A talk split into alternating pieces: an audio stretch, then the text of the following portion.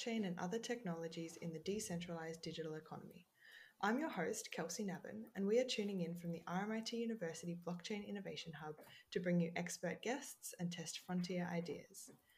Today, we're joined by Dr. Elizabeth Morton, Lisa Greig uh, from Perigee Advisors, and James Carey from Prime Partners to discuss end of financial year crypto tax considerations. It's worth noting that none of this is tax, legal, or financial advice. It's just a general conversation, and you need to seek your own advice. Welcome to all of you. Welcome, Kelsey. Thank you. Thanks, Kelsey.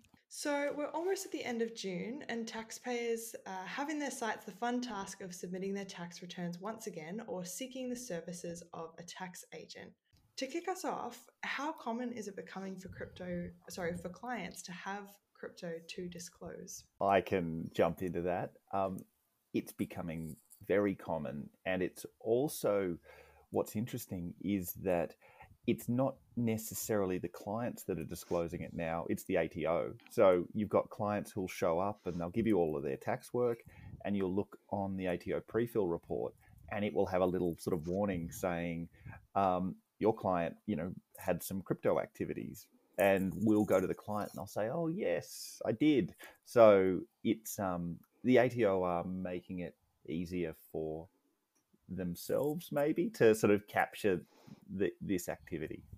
Is that coming off the centralized exchanges that are reporting direct to the tax office?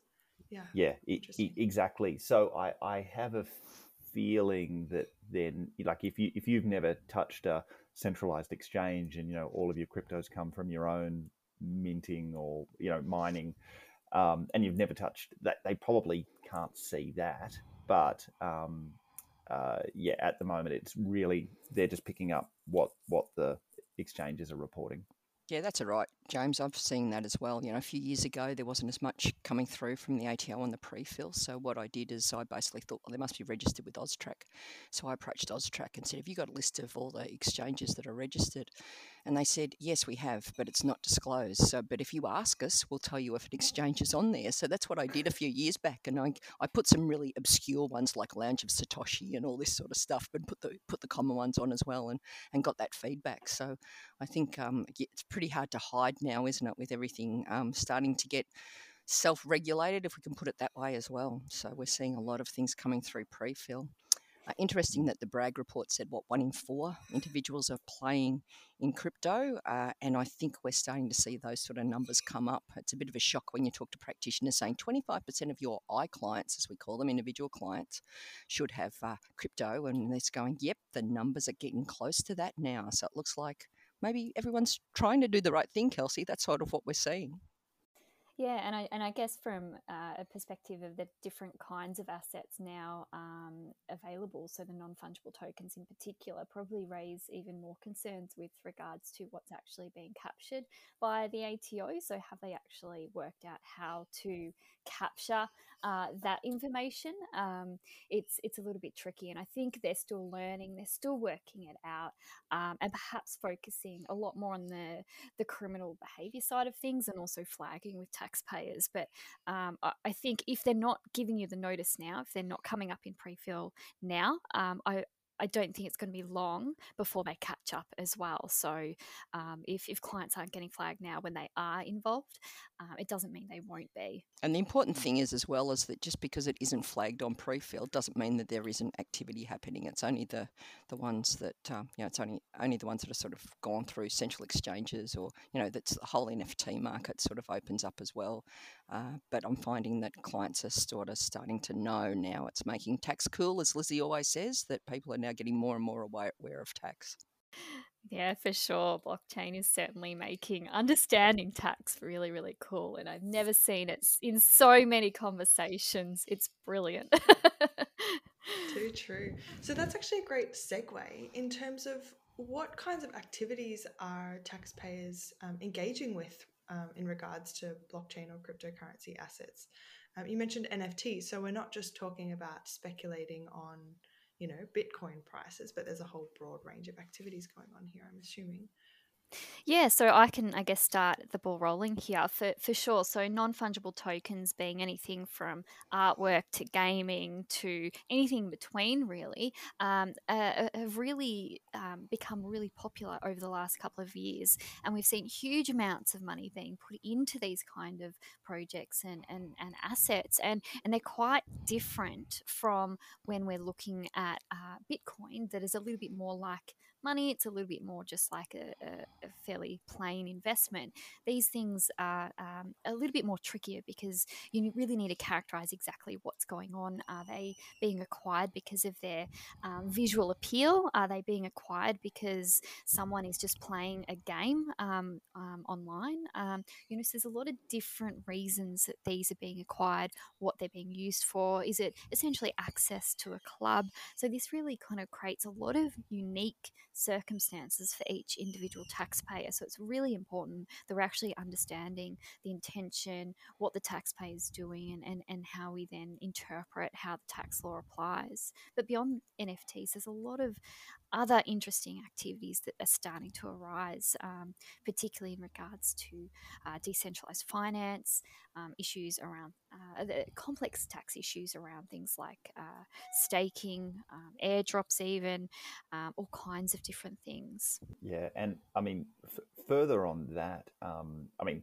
there's we're also seeing people who are involved in the the play to earn gaming or even a, a recent thing has been um, STEPN, which is you know a a pay to walk. You know, you earn crypto by by walking, and um, oh, I would that, do so well at that. yeah, and and um, you know, uh, the, the Ponzi nature of some of these things aside, you know, at the time you're potentially generating these these tokens, they might be worth a, a, a fair amount. So, um, you know, I think people aren't necessarily appreciating the, all of the tax stuff that comes into play. Like it's it's yeah, there, there, there's a lot of a lot of stuff going on, and it it um, will make our jobs as accountants um, pretty pretty pretty uh, tricky. Like it's it's um yeah, it's it's challenging. Yeah, exactly, James. And I'm finding that I think they're starting to feel a bit comfortable about the the the, the tokens and, and selling them, and there it's a capital gains tax event. They're good with that, and then they look at the airdrop and go, "Well, hang on, I just got gifted that. So what does that mean?"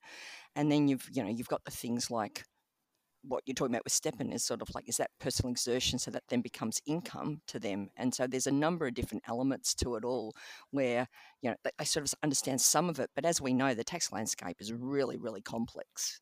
So we're getting some of the way there but there's still a lot to learn. And then once they start doing you know gamefi and defi and all that sort of thing i mean even the experts not quite sure where, where that lands in, in, in, in tax treatment yeah, and actually coming back to that uh, that gaming element here, we've got to reflect upon who the taxpayers we're dealing with are. Um, you know, who's actually undertaking these gaming activities, and therefore potentially having real tax implications because we're going beyond the walls of a traditional game to something that can be then on sold on a secondary market. So, um, you know, concern over the education um, of taxpayers in this space and recognizing that it's just it's not just the CGT implications, but there can be revenue, there can be ordinary income elements uh, to the equation as well, and and made more complex because we're not dealing in Australian dollars. Generally, we can be far removed from it. So it's it's you know that determination of market value, um, what's ordinary income versus capital gains. Um, there's a lot of inputs going into considerations and thought processes um, for for what seems to be a fun, simple, uh, unique thing to to get involved in. That's mm, right, Lizzie. And, Sorry, what I'm finding as well is I'm talking to mum practitioners because I talk to a lot of other practitioners as well.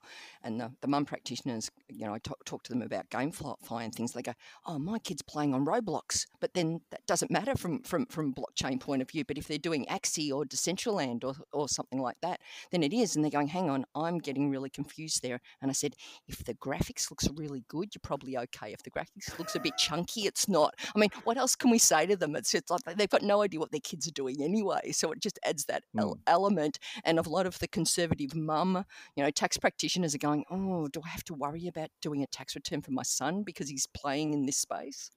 Yeah, and and I think that you know there's maybe um, a misconception at the individual level about well, I'm just playing a game. Yeah, I happen to be getting these tokens, but you know, it's just it's my personal it's my personal stuff, and I don't have to worry about the tax on that that game side. And um, we we as practitioners have to educate them that yeah, the ATO probably doesn't see it that way, and there's been some private rulings where yeah, pe- people have, and I don't, know what it was, but they've been getting NFTs from whatever the game it is, and is this a personal use asset? And the, the ATO more or less came back and said no.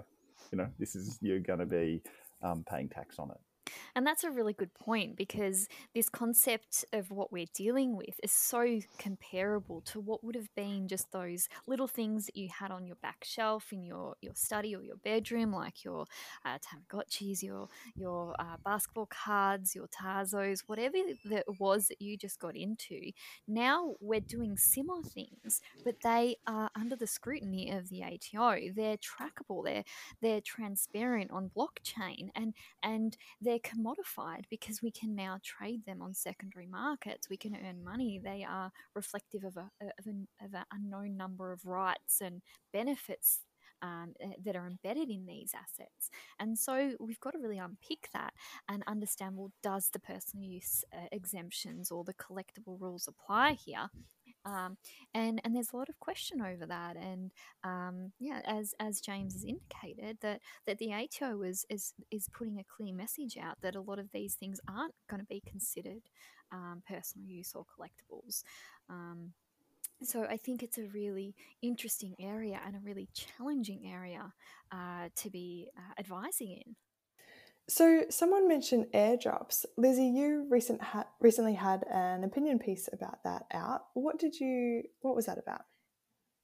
Yeah, so I recently it, it was really just a reflection of of I guess the difficulty and the challenge working like both taxpayers and tax practitioners dealing with ATO guidance. So the ATO are putting out a lot of information on their websites in addition to the tax determinations. But in some cases they can be really broad statements and and I guess the caution that I've reflected upon, uh, reflected upon, upon here, if I can get my words out, is is that it's you know it's really you need to be mindful of the taxpayers' intention, their activities, what's actually gone on.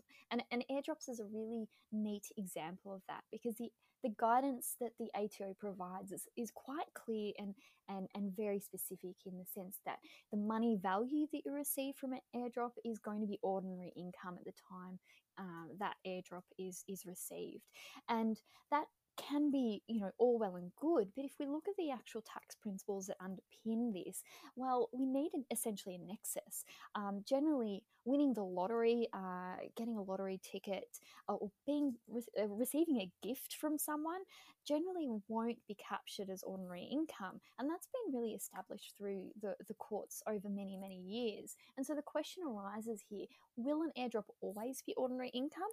And and on reflecting on this, I think it can be challenged. Um, if you receive just an airdrop from a friend, you've done absolutely nothing or if it's just randomly been dropped into your wallet, um, often that can actually happen with scams.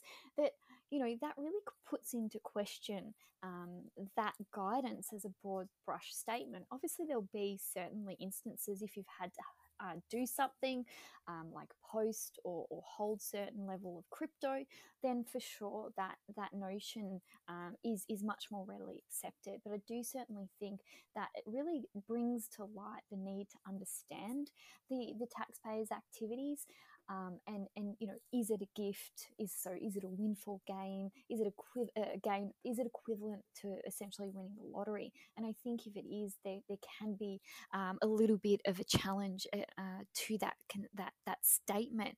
Um, and also it raises the issue about well uh, it can force compliance on taxpayers if you've got no asset base that, that it relates to if if if you've done nothing if someone just randomly gives you an airdrop they're essentially forcing upon you income to a certain value and i just think that's really fascinating um, and there's a lot of uh, twitter activity on this and um, uh, responding to the fact that you know could you airdrop your greatest enemy $1 million worth of tokens and then tank the prices so that they have to pay the income tax on the initial drop.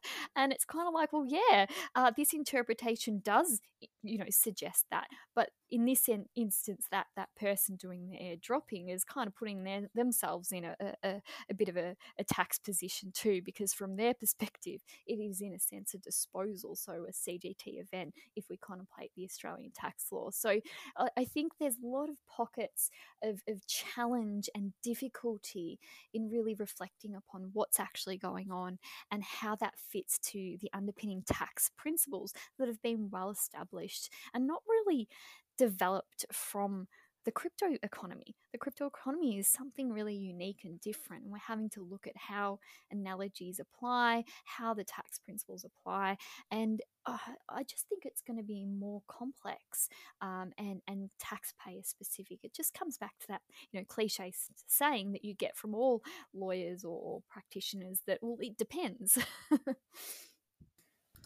Yeah, so Lisa and James, what other areas of crypto activity are you finding that people have a more sort of uncertain interpretation of, of tax law? So we've talked about airdrops, um, we talked a little bit about NFTs. I'm really interested in DAO governance tokens as well, and even some of the differences here between individuals and companies. So I, I've sort of recently come to learn that, you know, um, people acting on behalf of um, you know a limited liability company may be able to you know um, navigate some of the legal considerations uh, here as well around liability. Again not official advice but super interested on, on how that works with regards to tax implications as well. Look it's, it's interesting because uh, the client base that that i look after and things like that it's sort of playing a little bit in the GameFi space. And so you're looking at do they have a governance token in that respect? And then is it really a DAO or not? Is really what's coming coming down to Kelsey. And I always talk about the current rules with DAOs is pretty much it's acting like a partnership. So it's joint and several liability. And so you've got to be cautious whether you actually um, commit to and comment on governance and the way that that game is played and those sort of things. But I'm not seeing too much activity with my smaller client base at the moment when it when it comes to, to governance tokens.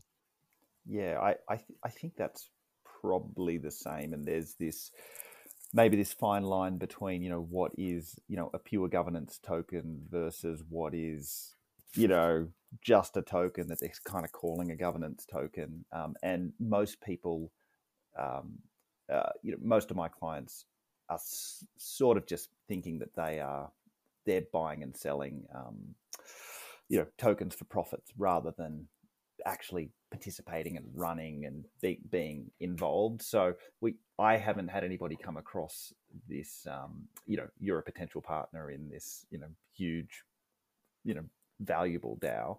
Um, the the other thing maybe that people and again, I don't think it's necessary. It's don't think it's necessarily an uncertain tax um, uh, position for practitioners, but for um, clients, they might be getting staking rewards um, for something or other, and you know the the token price is really high, and they receive this to- this staking reward, and it's ordinary income, and there's some event like a global crypto crash happens, and suddenly they're not worth that much and they want to sell them, um, they're probably going to have a capital loss, but ordinary income, so they can't offset those two, and they've got no money to pay the tax. So there's these these potential um, risks that I guess we need to try and educate people that if you are getting, you know, highly um, volatile staking rewards, you may want to consider cashing them out when you get them and putting some money in stable coins to co- cover the cover the tax component.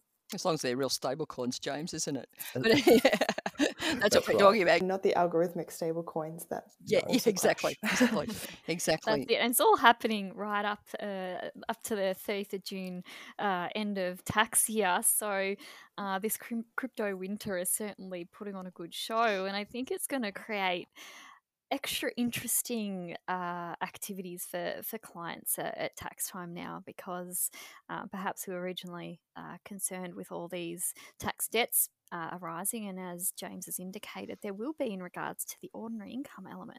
Yet, from a, a CGT perspective, um, are we looking at a lot of losses? Um, you know, coming coming around this this tax year, I think it will be certainly interesting to see, and you know. Um, how many how many dead tokens in essence are there out there um, that are, that are going to be recognised this tax year?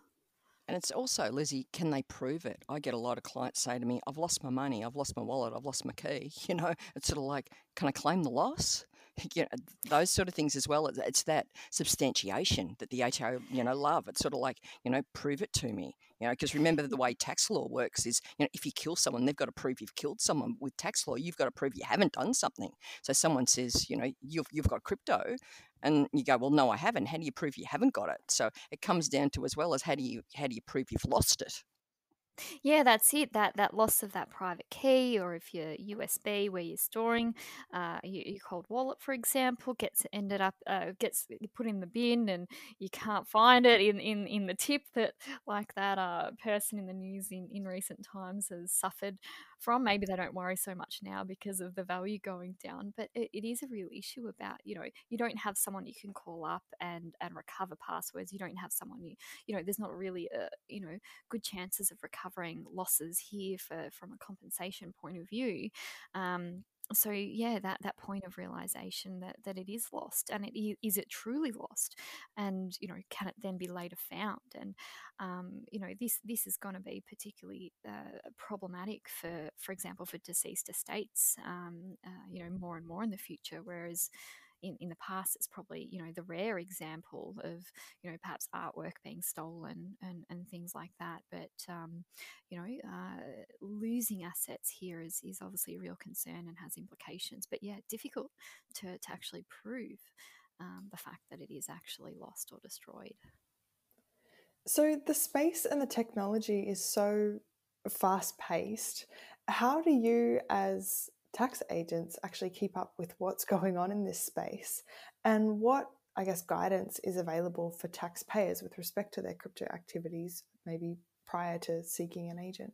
I, I think you know what we've spoken about before in our sort of private group, um, and you know, possibly what you know Lizzie's out advocating um, along with other people that there isn't that much guidance, you know, from the ATO around some of the newer stuff around your traditional, you know, buy a coin, sell a coin, you know, yeah, okay, that's that's pretty standard, and we've got guidance. But um, you know, for for a lot of this sort of other nuanced stuff, we're kind of we're we're kind of just doing what we what we what we can without you know w- while we wait for you know if it's ever going to come new new ATO guidance or new legislative certainty, which doesn't seem like it's on the cards anytime soon.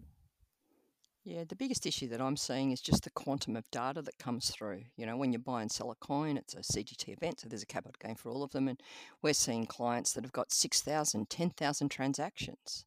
And so it's very, very complicated. And, and as I said, we're sort of seeing one in four uh, individuals um, doing some sort of tri- crypto trade. There's a lot of practitioners out there that it's a total foreign language to. So it's very difficult for them to understand. So it, I think it's very much at the moment a partnership between the taxpayer and the tax agent to work out what's going on because you need to know the facts to be able to do the tax. And a lot of times the tax agent will know the tax, but they won't actually understand what's going on on, on the on the crypto side. So what's happening is that this quantum of data gets gets churned through some sort of tax calculator, you know, whether it's Koinly or crypto tax or something like that. And then that sort of data then gets presented to tax agents. And that's how we find that we're we're managing it for a lot of clients that just don't know. And there's a lot of um, that's a lot of work to consider as well. And when you look at it, you know, how do we, you know, we look at it, we're a business, how do we charge for those sort of things, which also becomes um, quite difficult. So I feel that especially this tax tax time where there's a lot of speculative investment, a lot of people that are that are that are churning through um, lots of transactions.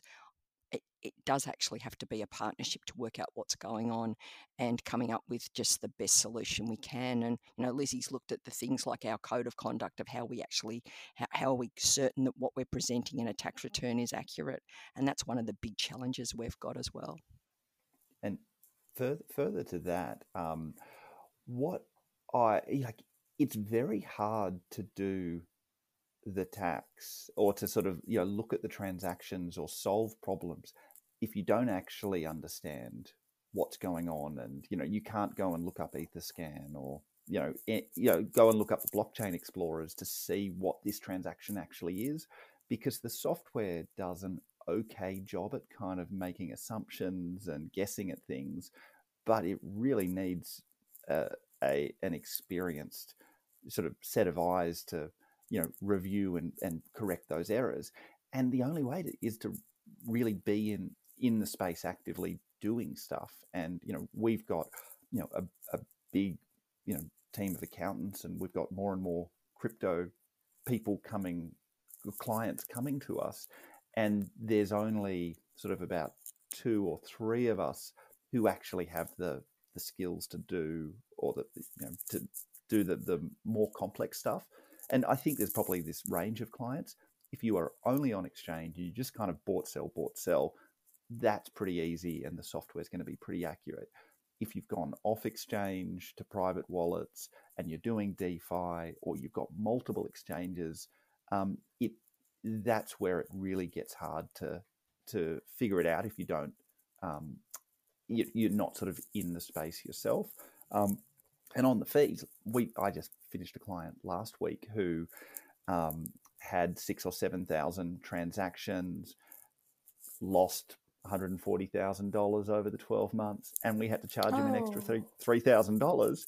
Oh, to, this is and this is for an individual return that would normally be eight hundred dollars, but it just the amount of work to figure out how much money he lost um, you know, we, we can't do it for free. And we did, you know, I had to have a couple of calls with him where, oh, we found another wallet and oh, we found another exchange and oh, we found all this sort of stuff because, um, oh, my, my, yeah. So, um, yeah, it's, it's challenging. And I don't think, I don't think well, people will appreciate the effort and the fees involved. Um, if they want to sort of play and dabble in this space. Oh, it's so true, James. I'm just smiling when when you're talking about that because you know my clients are a lot smaller than that, and you know it, it could take the same amount of time to to mm. do that because remember the quantum of transaction could be a hundred bucks, sort of things equivalent. You know, it's not like we've got that lovely thing when we talk about shares, we've got that minimum of five hundred dollars sort of thing, and it's going to be a, a huge cost. So you've got the people that are just you know trading on a regular basis. I go, you've taken the responsibility, you need to pay it but instead of you know having that sort of loss, you know they're talking about a couple of hundred dollar loss, and so I make them go and use use one of the tax calculators. Go, I've got to pay for that, Lisa, really? And I said, yes, you've committed to it, and I'm going to charge you my time as well. And and like you you found all these different wallets. It's like so where does that leave us in terms of our responsibility? As well going okay have you given us all the wallets? Have you given us all your income of you know it's it's these sort of questions where we have to have a little bit of knowledge of what's going on to be able to make sure we're asking the right questions to get the right answers and it's such a challenge and it is a challenge now because the general practitioner, if I can call them that, not being medical, right? The general tax practitioner needs to be at least be able to talk the language of what's going on to ask the right questions, even if you, if even if they do t- put a lot of responsibility back on the taxpayer. Yeah, I mean, you can, you know, you only need a couple of dollars to to undertake some complex DeFi transactions, and then to unpack all of the CGT events that you're actually creating. Um, it, it's incredible. So you can acquire, you maybe airdrop in some uh, coins from a friend to help you get started. You might then swap to to then, uh, you know, obtain or, or, put in a, a, liquidity pool, a couple of different. Uh, kinds of crypto coins. You're then earning uh, rewards from that. You might then go and stake some. You might switch, uh, use a bridge to to transfer coin from one uh, chain to another. And and if we apply the ATO guidance, I mean, there's an incredible amount of, of uncertainty, an incredible amount of potential CGT events all for a couple of dollars worth of of um, of, of, money. So it, it, can be you don't need a lot of money to create a lot of complex unwinding from a tax perspective. And if we think about what what guidance is provided to tax practitioners, we have 2014 tax determinations. We then have a website that is updated here and there, but often it can be very generic. It can talk about well, it will be um, income when derived. Well, when is it derived for for liquidity? Pools. It could be every second, you know, it's ticking over versus, you know, if it crystallizes at a point in time. It's just so complex, um, despite the amount invested. So there's a lot of yeah.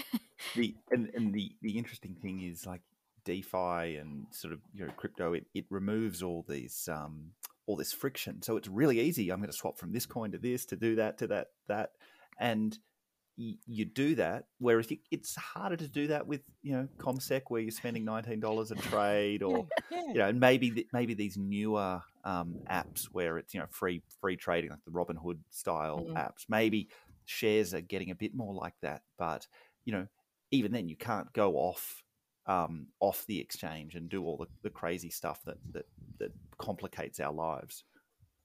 Yeah, so it, it's definitely a, it can easily escalate and become incredibly complex without needing to actually have a lot of money invested. And yeah, and as Lisa's already indicated, from a tax practitioner point of view, they, they uh, we need to be able to apply the law competently. We need to be able to understand the client affairs. Um, these are fundamental principles of, of the code of conduct uh, a tax practitioner abides by, um, and and raises a lot of you know issues and challenges. Um, but if practitioners aren't getting on top of this, and if this, uh, we've got one in four, as Lisa's indicated, the the survey suggests one in four have either held or do hold crypto. A tax practitioner really needs to think, well, you know, more if this is going to be more and more uh, clients over time, um, can they afford not to learn this um, and get on top of it and, and understand it? Um, and so there's a lot of elements going on that create a really complex uh, situation to be in. And so, someone mentioned before the group that you have, and I think you were referring to um, the tax group uh, that Lizzie coordinates through LinkedIn. So, for people based in Australia, that might be relevant uh, to find her and, and reach out and kind of join an informal network of practitioners. Uh, what was also mentioned was uh, around tax legislation. And so I'd love to know what tax reform uh, related to crypto has been flagged by the former government or is on the horizon. And then also, how has this shifted, um, if at all, with the change of government as well? Yeah, so the uh, former government um, uh, undertook a, a we call it the Bragg report because it was led by uh, Senator Andrew Bragg. But in that, uh, the final report, it, it recommended that the CGT regime be reformed. And so this would be, for example, um, adding a particular CGT event or a kind of asset category, for example, um, to, to cater for some of the complex uh, issues that are arising or the complex activities. But the problem is, obviously, with DeFi, this goes much more beyond the CGT regime. Uh, the government noted this, um, so wasn't overly excited about it, but they did get Treasury to step into uh, instigate with the Board of Taxation um, a, a, formal review of, of the broader taxing regime for, for digital assets and transactions. So that's where we're currently at. That in this during the 2020 two year that will be carried out, um, um, assuming that's business as usual with the change of government. Um, but at the moment, now that we're, we, we have shifted government, it's there is a lot of uncertainty. That it's all up in the air where we really sit. Um, Labor's been really clear around uh, concern over investor protection, over scams. Obviously, the crypto winter and all the problems that we're seeing uh, occur over the last couple of months is probably not helping that position.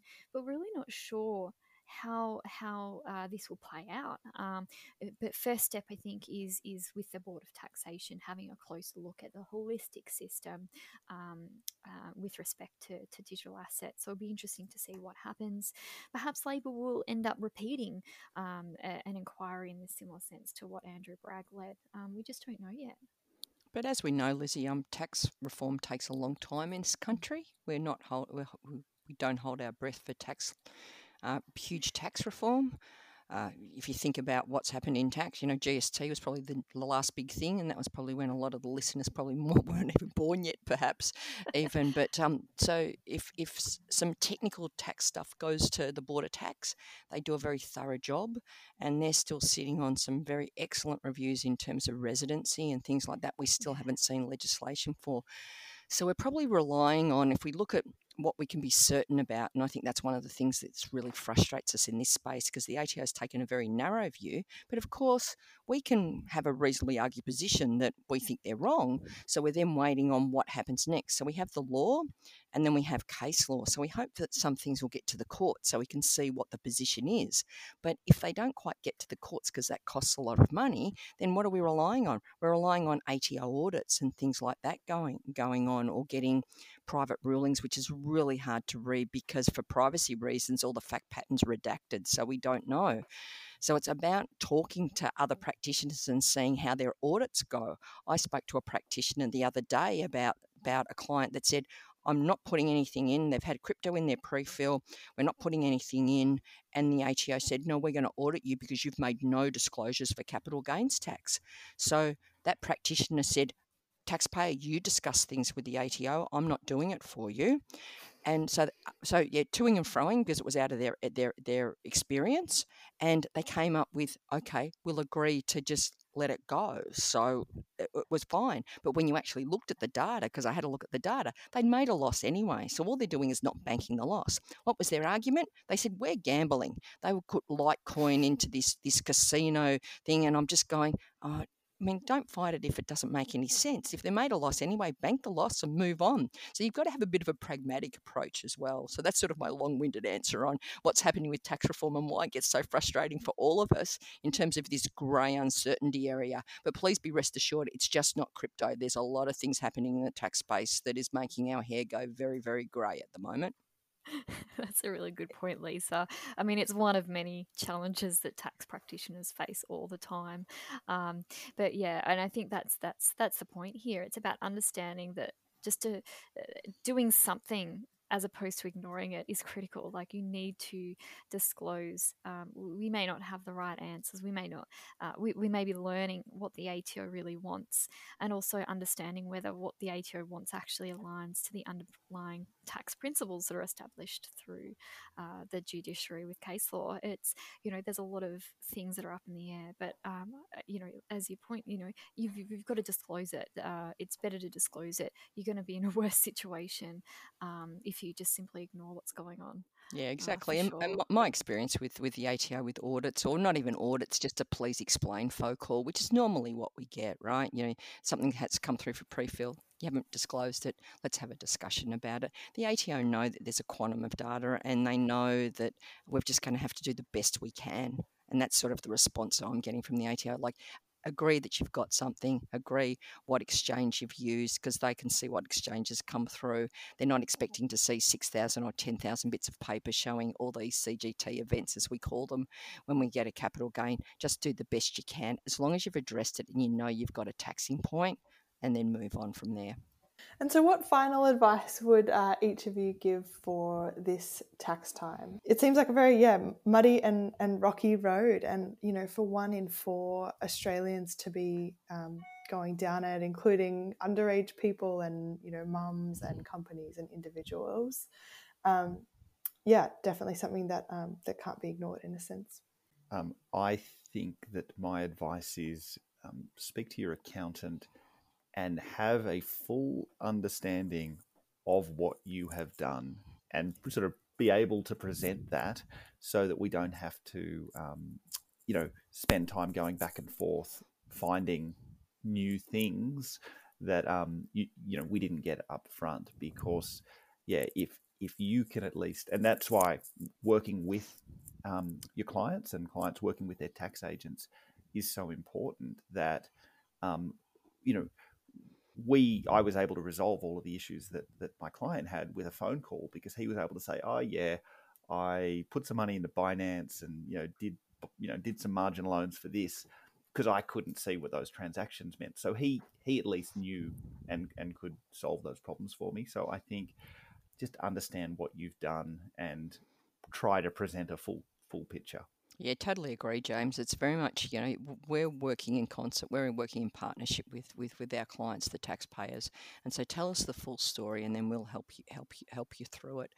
And if your tax agent doesn't know enough to be able to hold a conversation with you, um, get them to skill up or find another tax agent. I'll be as bold to say that. I'm I do a lot of presentations to fellow practitioners and I basically always I'll give a plug to to to, to RMIT here, the Future Learn DeFi um, um, e-learn for four weeks or whatever. I've just I've just pushed that out to a lot of people and said that's a really good one to just give you a bit of a flavour to to learn what's going on. Us practitioners have to do what 30, 40 hours worth of CPD a year. Just throw that in into the mix and make sure that you know really important the practitioners skill up as well. So this tax time, it's a it's a two way street. Practitioners have to skill up, and the taxpayers uh, have to understand their taxing points and go from there.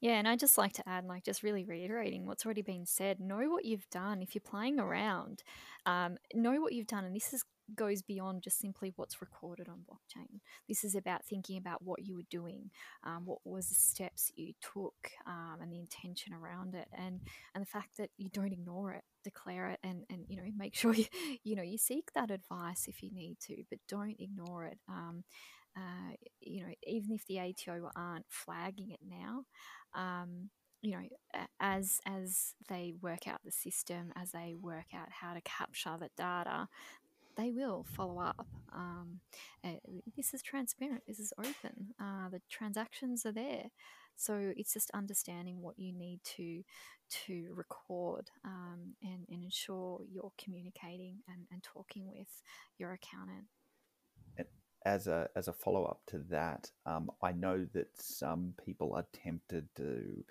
take the approach of, well, you know, they can get access to the to the exchange data, and I've done all this stuff, you know, off, you know, on chain, um, and I'll just I just won't share that, and the ATO won't be able to figure it out.